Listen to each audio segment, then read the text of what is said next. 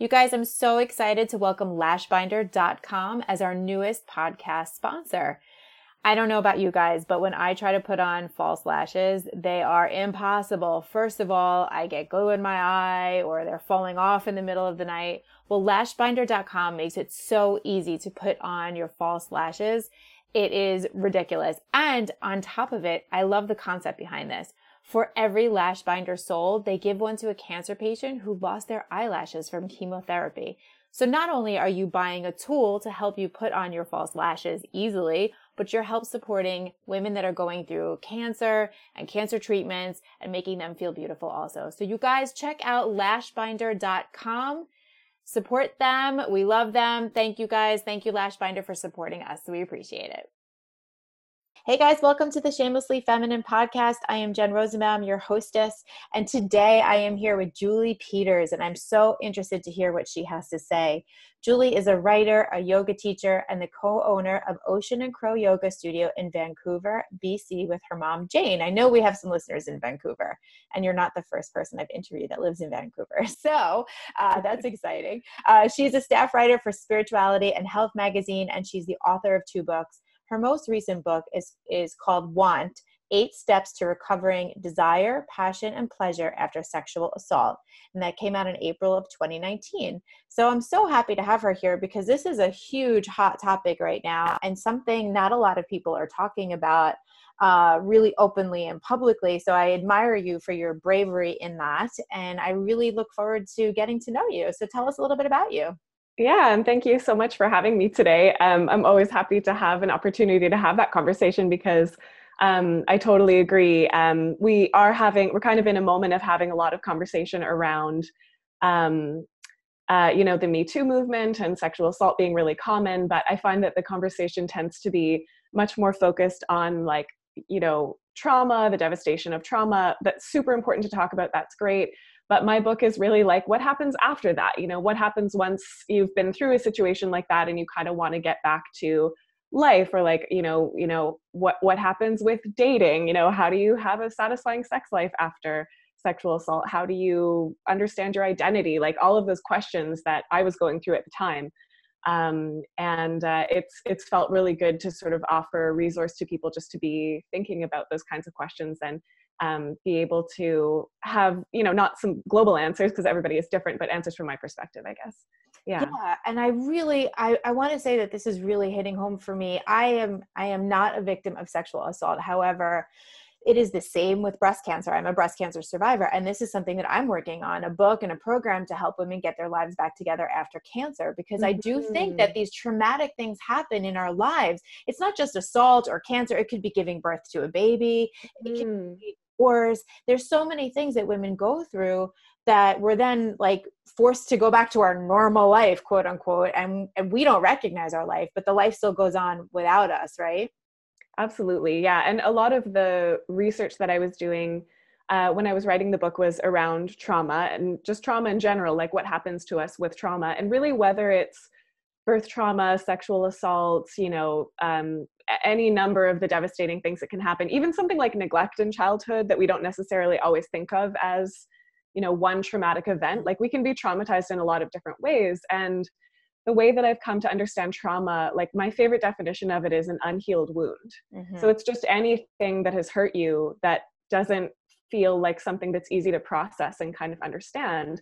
Um, and so for for most of us experiencing a trauma whatever it may be it kind of messes with our um, perception of what we think the world is supposed to be mm-hmm. and it mm-hmm. messes with our identity like who we think we are mm-hmm. um, and so you know one of the things that i really discovered in the process of recovery for me in my experience was that it's really not about going back to anything mm-hmm. um, it's really much more so about reco- uncovering a new like like mm-hmm. s- sense of self and a new perception on what the world is um, and really taking the lessons from whatever it is that you went through and letting those be your gems and riches, like letting those be the things that make you more compassionate, more empathetic, more present, uh, more uh, connected to your body. A lot of people who go through trauma, like you kind of can't get to the other side of it without having a really working on your relationship with your body, right? So that that's a really really big piece of it. Yes, yes, you're speaking my language. And again, different traumas, but same concept completely. Yeah. Um, so, what do you offer readers with this book, and how is it different than the other books out there about sexual assault and trauma? Yeah, so a lot of the books that are currently out there about uh, sexual assault, including the ones that are about recovering, tend to be written from the perspective of, of a clinician who's offering case studies. Um, mm. Um, and what I find so funny and ironic about books about trauma is that they tend to be full of stories of trauma, which can be traumatizing to right. read. right. And like, you know, some of them I would be listening as audiobooks or trying to read and I would have to put them down because I just be like, this is so upsetting. I can't I can't right. go on here. Like I'm trying to deal with my own trauma and now I'm having to read about these other stories as well. Um, and so, you know, there's a place for that. There's definitely usefulness to that. I read some really, really interesting um, and useful books in that process. But my book is from my perspective, somebody who's been through it. I'm not a clinician. There are no case studies. I'm not talking about anybody else but me. Mm-hmm. Um, and the book is organized into eight steps, which is mm-hmm. kind of tongue in cheek. Like, of course, it's not like a, you know, eight step journey to everything being solved in your life. Um, but the steps are things like the first step is survive, and the second second step is feel. Mm-hmm. Um, you know, rage, I think, is the third step. Uh, there's a step about sex, there's a step about food. Mm-hmm. Um, and the, the very last step is actually about love, because uh, again, going back to that idea of, of any kind of trauma, one of the things that it messes with is like love, like how we relate to people. Mm-hmm. Um, for, for so many people, trauma is fundamentally a relational wound. Like there's something about what happened that made us feel betrayed or unsafe in our communities or unsafe with the people that we're close to. Um, and so the last step is really about reconnecting and what that looks like um, on a really deep sense, like romantically, but also otherwise in our in our communities. How do we connect? Um, yeah. Gosh, it is so it's so crazy because as I'm writing my book, I have so many of these same steps. It's like so so you're like giving me um feeling feeling the uh, the love and the the understanding yeah. of that because yeah, it's really also how do you connect with other people that haven't mm-hmm. gone through mm-hmm. this and you know we we are so um, big on like trauma changing us but i think sometimes we have to put it in perspective and know that like everything that we do changes us good bad and otherwise right mm-hmm. we're changing all the time and that's one of the things that i remind myself when i look back and i go well i just want to be the way i used to be i have to remind myself even if i didn't have this trauma i would still be a different person today than i was back then yeah, absolutely. And I mean, you know, I think for me, when I did that process of kind of looking back and having this sense of myself of like, you know, I'm broken now or tainted or like, you know, something is always going to be wrong with me forever. Um, and I wish I could go back to that time before this thing happened. Um, you know, the process of writing the book was there's lots of research in it. Like I definitely did a lot of research around trauma and things like that, and female sexual desire, and you know, all kinds of research but but really the the work of the book was delving into myself and my journey and what I'd been through and really kind of digging up some things um, mm-hmm. and and processing them and working them through. Um, and one of the things that I really learned about myself is that it first of all it's really not just about this one experience like mm-hmm. being a woman in our current society and I mean, I shouldn't just say for women, you can be lo- any different kind of gender and kind of be traumatized by the, mm. the world we live in because we live in a society that A has a gender binary and B, there's a lot of misogyny in our culture. Like, even if you haven't actually been sexually assaulted, mm. um, something like 80 plus percent of uh, people who identify as women have been you know catcalled on the street sexually harassed at work like you know felt disempowered in some way or another by the medical system not listened to like you know we have a lot of these experiences where we're kind of told over and over again you have less value you don't have power you're helpless in this situation i don't know anything about your experience with breast cancer but i i imagine that being in the medical system was kind of challenging in that way because you know people aren't always looking out for like your emotional best interests and sort of caring for you in a really scary time in going mm-hmm. through what you're going through with your body um, and so you know that was something i learned about myself was like wow it didn't start here it started mm-hmm. like a long it started like as soon as i re- realized that i had a gender and that gender is female right mm-hmm. um, and the other thing i learned was that looking back on myself and who i was before this whole thing happened again partly because of how we're socialized I feel like I didn't really have a great sense of like what my sexuality meant mm. and and whether or not it was okay for me to feel pleasure and what it meant to feel pleasure not just sexual pleasure but uh, you know pleasure with food that's so Mm. complicated for so many women as well Mhm. food um, and so you know going through this process really forced me to work on that relationship with myself and my body and also kind of stand up for myself a little bit in those ways and kind of recognize like no no no. I pleasure is a part of my healing. That's like a part of my mm-hmm. birthright really to mm-hmm. have a healthy and whole experience in my body. And that isn't something that we're just given at, at birth you know? I mean some of us may maybe have a better environment than others but um, we, we kind of have to unlearn some stuff i think from our culture in order to get to a place where we do feel really empowered and, and strong um, as who we are. And so you know i would never want to go back to who i was before. Of course i wish it didn't happen to me. Uh, i don't wish it on anybody but um, the, the you know the recovery process is really full of a lot of um, a lot of beauty and a lot of learning and it's hard work but it's so rewarding. Mm. and you know i feel like that's also the the piece that i really want to impress upon my readers through this book is like you're not broken. There's nothing wrong with you. Like something happened and it sucks and there's some work to do to go through that but on the other side of it you'll have even more than you ever had before like Mm. it's not something that's going to make you broken forever or destroyed forever there's so much beauty that can come on the other side of that Mm. And I think that, that that's so powerful. And I think that the joy component of that, because I talk about it too, the joy component of that is a little bit of the nervousness that if you experience joy, then you're putting your guard down and that it might happen again. yeah And it's actually the opposite, yeah right? Like it's actually the opposite. The more joy, the more pleasure you feel in your life, the more aware you are of your body and your lifestyle and your circumstances and, you know, the, the positions you're in, because there are times uh, that I've had it where maybe I wouldn't call it a sexual assault, but you know, it was an uncomfortable situation, let's say, sure. and in the moment didn't know how to handle it, respond to it, or that it was even happening, really. yeah Until afterwards you go, wait, you know what, that wasn't kosher. I don't feel good about what happened there. And I think that when you um, are more in touch with your pleasure, you're more aware of when there's pain. you're like, no, yeah, is not absolutely gonna work. You know. Yeah, absolutely. Yeah, one of my chapters is called Pleasure. Mm. Um, and one of the things I talk about is pleasure's dirty little secret, which is that, um, in my opinion, if you're going to feel pleasure, um, you have to be able to feel everything. So, a, a genuine experience of pleasure means being fully connected to everything that's going on in your body. And so, as soon as we let in pleasure, as soon as we let in joy, we might also be letting in grief or rage or fear or like all of these other uncomfortable emotions that can come up as well. So, what a lot of us do, especially if we've had an experience of trauma, which again we can think of as like an unhealed or unprocessed wound, like something we don't totally know how to hold, Mhm. um, it, the thing that we really want is to numb those feelings, right? Mhm. And so rather than feeling pleasure, we reach for um, numbing. We reach for, you know, in some cases, addictive behaviors or substances that like make us feel better in the moment because it's like the Mhm. relief of not feeling the negative feelings, but it's not actually pleasure. Pleasure Yeah. is something else. yeah.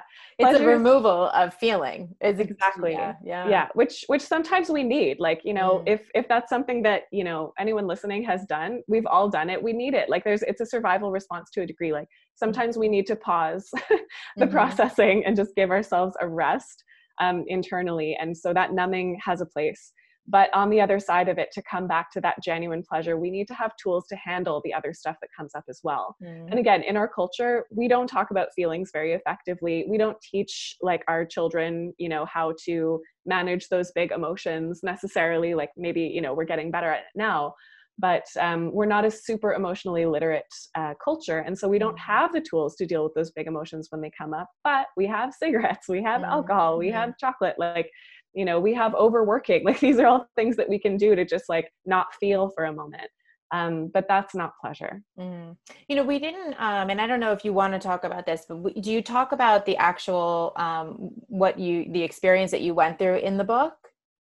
Yeah, sure. So um, I wanted to be careful not to give too many details about what happened um, Mhm. because of what I mentioned. That sometimes hearing about you know someone else's experience can be traumatizing for Mhm. others.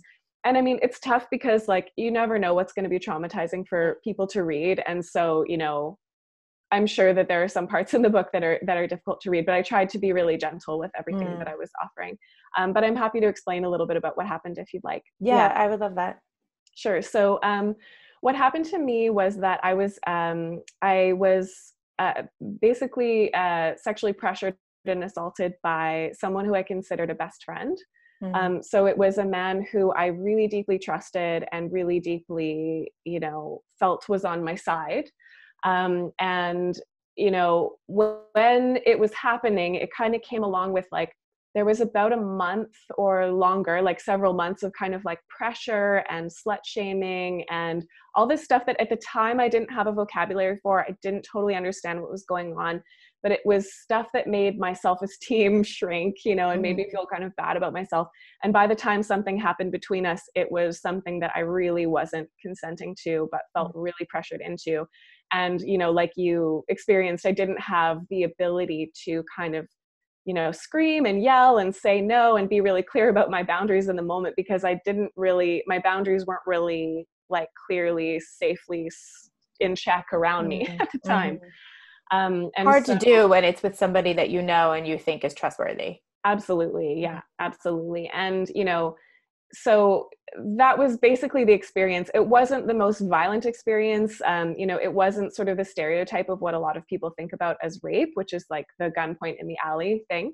Mm-hmm. which does happen but what i learned also in my my research is that you know what happened to me has happened to a lot of people not everybody considers it a trauma for themselves mm-hmm. but a lot of people do or they might look back and think like for me for many years i was just like well that wasn't you know that big of a deal and so it can't really you know mean what i what i kind of think it means or whatever and it took me a long time to get comfortable saying like okay well whatever it was that happened like this is how i received it and it was traumatic for me like it did land as a trauma and i think it wasn't so much the the violence of what happened which it was it was kind of like an emotional violence more than a physical mm. violence but it was really the the betrayal you know that mm. that sense of like oh my gosh my ability to trust people must be broken like i must not be able to do this which means i'm never going to be safe again mm-hmm. right. you know and how do i ever trust my my instincts with men um, you know and so that was part of what made it traumatic for me and uh, you know it was kind of scary at first to, to write the book because i did you know i sort of had this sense of like well what happened to me wasn't like mm. it wasn't extreme enough to warrant this book right but what I have really learned in the process of writing this and talking to other survivors is that everybody thinks that. No mm-hmm. matter what someone has been through, they always think, oh, it wasn't that big of a deal. It, it wasn't as, as, bad. Like it could be worse. It wasn't as bad as what other women have been through. It's this funny way that we like are always trying to deflect away from our own wounds. Mm-hmm. Um, I'm not sure why exactly. Like maybe because we, we want to protect each other or because we're afraid of really um, honestly saying the the gravity of what it is that had happened to us and also maybe partly because like we live in a culture where it's incredibly common that non-consensual things happen mm-hmm. between men and women where men because of how they've been socialized don't realize that what's going on is non-consensual um, women who've been socialized not to say no don't really know how to say no so they don't really communicate that it's non-consensual mm-hmm. and people end up getting traumatized even when that intention wasn't necessarily there right? right? Which is what makes it really complicated. Like I don't think that that you know my perpetrator was like had in his mind like I'm going to rape this person. Like I don't think that's what was going on in his head at all. But I think it was much more so like a deep socialization of feeling like because I was a woman, I owed him something, mm-hmm. and because he was like a quote unquote nice guy, he deserved this experience and like he deserved it um, far beyond anything that I felt or anything that I wanted um, you know and i think another piece of it is again because of how we're all socialized most of us actually don't know how to be present when we're having sex mm. um, we're so wrapped up in like the performance of the thing or like i said you know this person owes me something i deserve this this is what's supposed to happen at mm. this point in the relationship we should be doing this i owe him this like whatever it is we're so wrapped up in all the narratives of what's happening that we forget to actually be there and mm. pay attention to how we're feeling in our own body and how the other person's body is responding to what we're doing. Because if we'd had that awareness, he would have stopped. It wouldn't have even started. Right, right, right. My body was rigid. I was extremely stressed out. Like it was very uncomfortable for me. And if he'd been paying attention and if he had cared enough about my feelings, he would have, um, mm. it never would have happened. But that wasn't the situation that I was in. And that's something that I, I've had to really like come to terms with in understanding also like you know it may not have been his intention to hurt me but he did and that mm-hmm. was something that's very real for me and that's just what i've had to kind of process and deal with throughout yeah and the, the trauma isn't we have to remember that the trauma is not measured by the experience the trauma Yeah. is measured by the feelings afterwards and exactly. you know everybody has a different experience somebody else might be in the same exact position and say well whatever he was a jerk you know and Yeah. and i didn't enjoy that and i'm going to stop speaking to him or whatever and react a different way and so for that person it's not a trauma but for you it's a very real experience and a very legit trauma and as women we have to support each other in that Yeah, absolutely. Yeah, and I think that you know, uh, victim blaming is something that um, is incredibly common. Um, and what I think most people don't realize about victim blaming is it's not just people in the community being like, "Oh, that's no big deal. He was just a jerk. You should have known better." But we do that to ourselves, right? Mhm. Like it's Mhm. it's so much more strong that within ourselves we think like, right you know, I should have known better. Like, what's wrong with me that I didn't stop that from happening? or boys will be boys or Boys will be men, boys, absolutely. and that's what they do you know Yeah. like it's, where did we come up with this? And I, i've said it to myself too. I had a situation once and i've, I've talked about this before on the podcast where um, when i had i had a mastectomy and when i had my mastectomy my doctor told me that i wasn't going to feel hugs anymore. And it was really upsetting and I, I put it out there on social media and then uh, there was a gentleman that i had done some work for um, who wrote me a note and and just said to me um, you know don't worry about not feeling hugs. You know next time i see you i'll be sure to grab you in the ass. I'm sure you'll feel that. And he did by the way. And you know at the time i was like all right whatever. It was as and it was at a work event of all things. And i'm like okay it's a boys club where i work you know and it's a it's a thing and it's and then like as it went on i was like no you know what? That wasn't okay. Like i should have said something to him. But in the moment it's like well i don't want to embarrass myself and i don't want to be that girl who in front of everybody says excuse me you can't touch me that you know like there there's we still shrink ourselves and i'm a pretty outspoken person. So i would imagine for people who are not as outspoken or not even as as aware even though i wasn't so aware it's very difficult to sp- to understand to process to know if what happened was okay. Was it funny? Were you just trying to be funny? Like you're my friend so maybe you just didn't get my sense of humor you know? Like Yeah. there's there's so many things that can go on in your head and and make excuses for other people and their behaviors but it's really about how it makes you feel. If you walk away feeling like oh i feel icky right now that's a huge sign that something isn't right Absolutely. Yeah. And there's a piece too that I learned about that uh, really helped me to change a lot of that perspective, um, which is something called tend and befriend. Um, so for uh, many years, uh, stress responses were only ever studied in men. Um, partly because like women often aren't studied in medical uh, cases because we have periods so we Mhm. have like fluctuating hormones which messes up the doctor's like you know research or whatever yeah um, and so, uh, you know, our understanding of stress, mostly fight or flight, um, was only ever studied in men, and nobody really thought of studying women's stress responses until uh, the 1990s with Shelley Taylor. mm-hmm. And what she discovered was that studying um, human females and also primates and sheep, I think there were a couple of other animals that she studied, but she found that there was this other stress response that uh, females tend to do, which is called tend and befriend. So the idea is that um, you know, for a male, fight or flight makes sense because Mhm. men t- uh, or males They're tend to be hunters, stronger. They can run fast, like whatever it is. Mm-hmm. But the female mammals will have, they might be pregnant, they might have a helpless baby to take care of. Mm-hmm. And so fighting or running away aren't going to be the most adaptive strategies to protect that helpless baby. And so what female mammals learn to do is tend and befriend. So what they're doing is looking for allies. So they look for other people who, who can help to protect them when they can't protect themselves. Mm-hmm. And so um, the rush of cortisol and adrenaline that male mammals get, and female mammals do get this sometimes too, um, but instead of that, sometimes female mammals get a rush of oxytocin instead, which is actually the bonding hormone. Mm-hmm. And so the instinct that we have is not to run or fight, it's actually to placate, to please. Mm.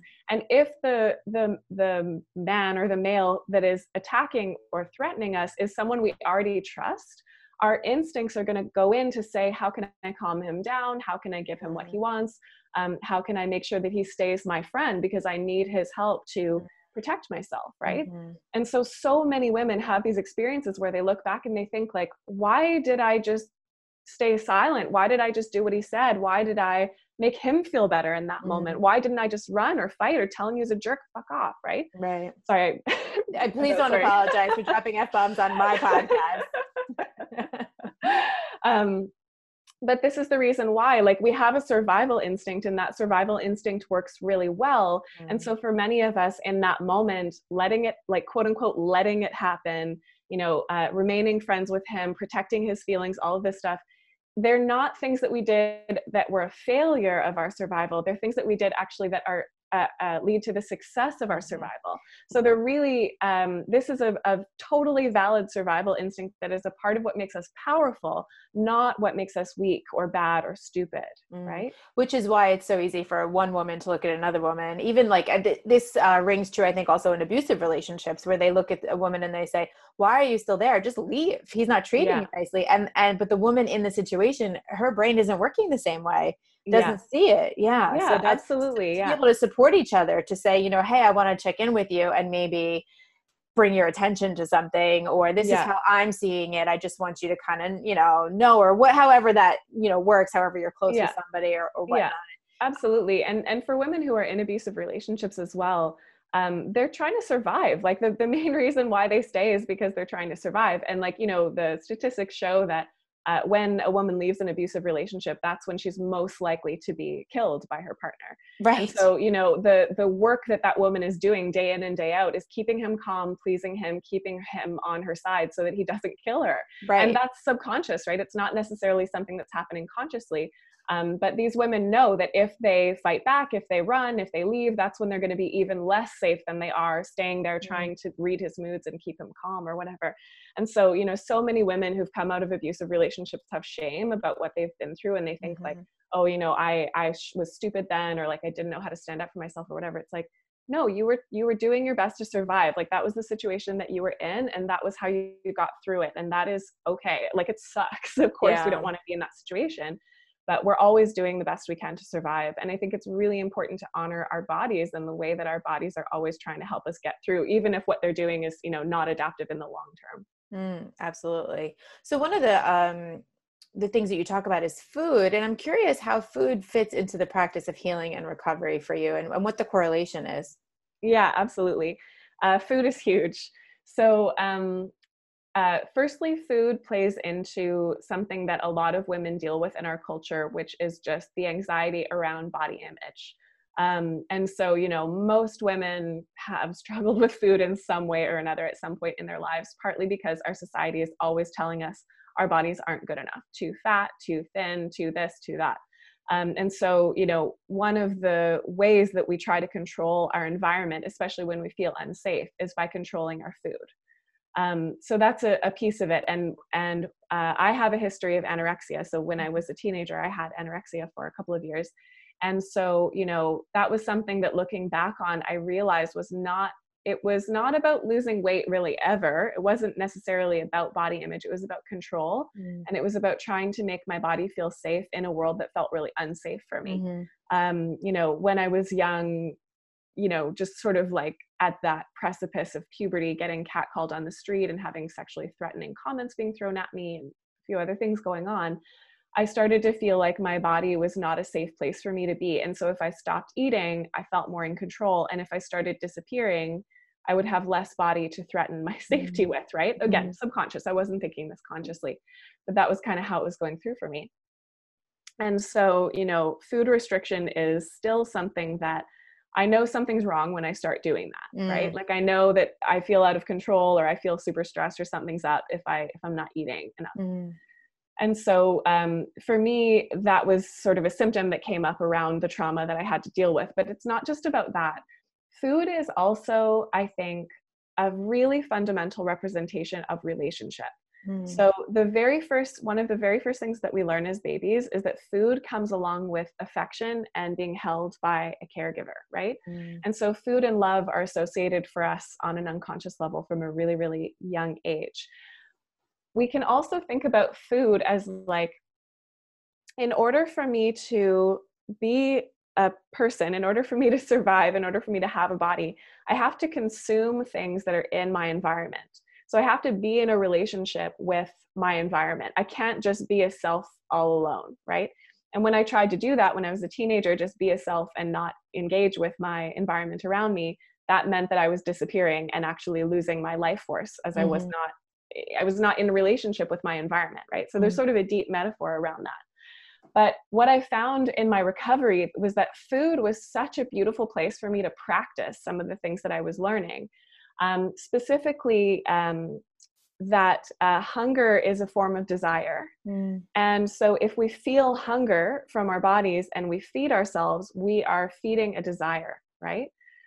The feeling of fullness is um, a no signal coming from the body. And so, when we feel full and we stop eating, we're honoring our own consent. Mm. And so, we don't often think about like we think about consent between people but we don't often think about consent within our own bodies right like is this something my body actually wants me to eat mm. right and is this something my body is actually saying no to in some way or another like with this fullness cue or you know with something like a hangover for example that's mm. the body saying no please don't do that to me again right, right. but if but if we keep drinking we so don't listen hungover yeah exactly it's like we're not really we're not really honoring our own consent cues mm. and so you know when i was trying to relearn about desire and consent and what that meant, I had to really practice it with myself. It wasn't just about communicating with my lovers like i want this i don't want this whatever these are my boundaries. I had to really learn them inside of my own body.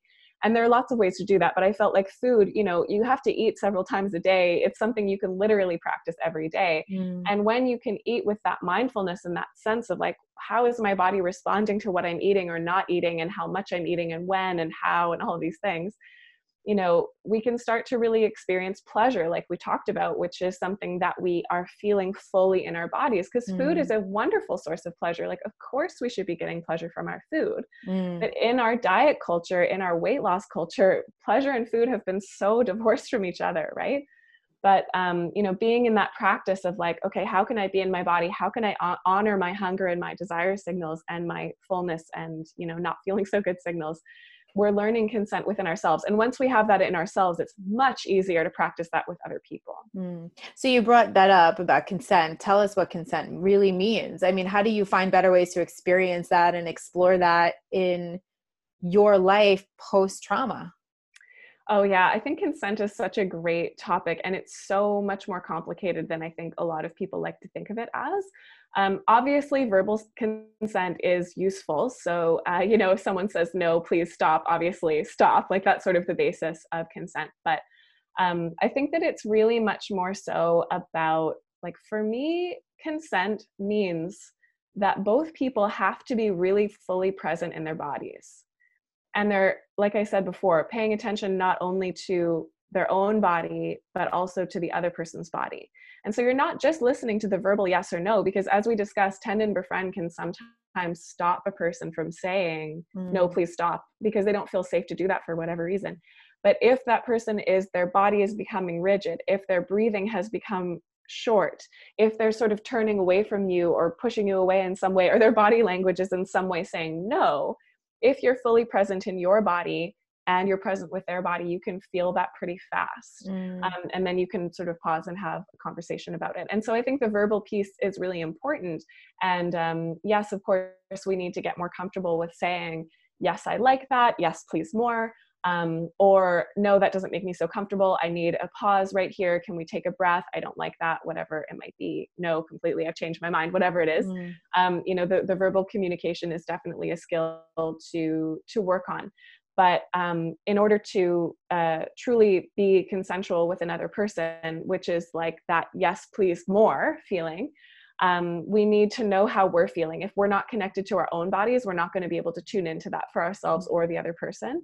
And so both people have to be really present and really be there. Mm-hmm. And so, mm-hmm. you know, I think this is a pretty high standard for consent um, i think for again for a lot of us for a lot of reasons we're not fully present with our bodies we're not fully present with our sexual desire or sexual pleasure and we're not fully present with the person that's in front of us and so it's a practice to um, you know again you can practice it with food. It doesn't even have to be sexual. You can practice it with masturbation too but it doesn't have to be that. Like when you are consuming a food like are you chewing? Are you smelling it? Are you paying attention to how it feels in your body? Or are you just scarfing it down because you're on your way somewhere mm. right?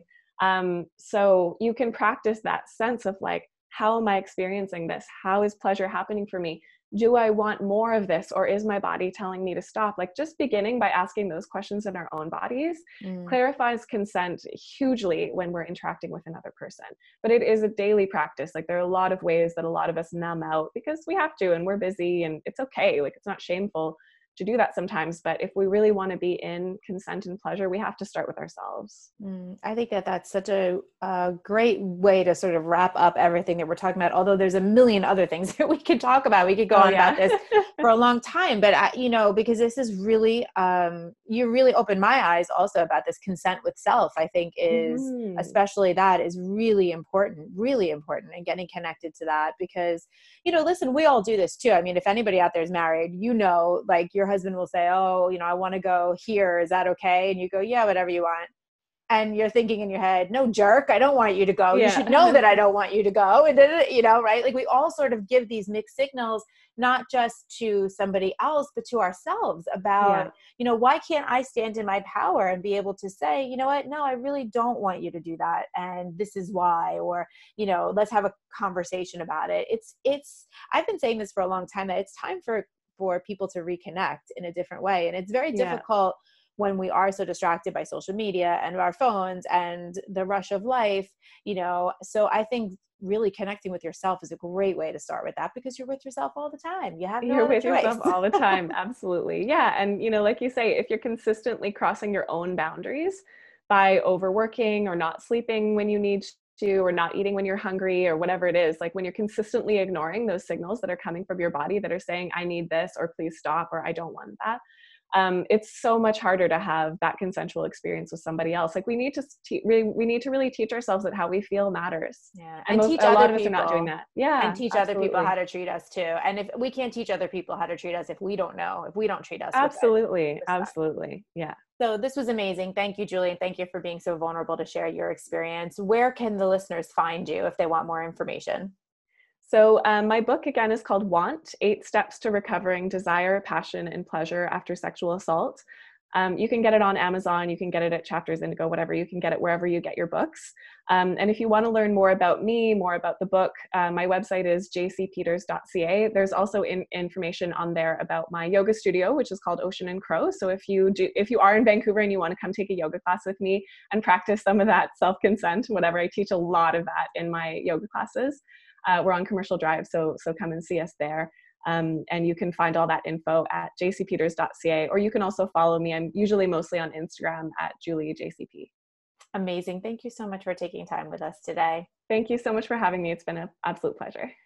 You guys, if somebody that you know needs to hear this podcast, please feel free to share it with them. And I would love for you to give us a five star rating wherever you listen to podcasts so that more people can find our podcast and we can help change the world. Love you guys. Thanks for listening, and I'll catch up with you next time.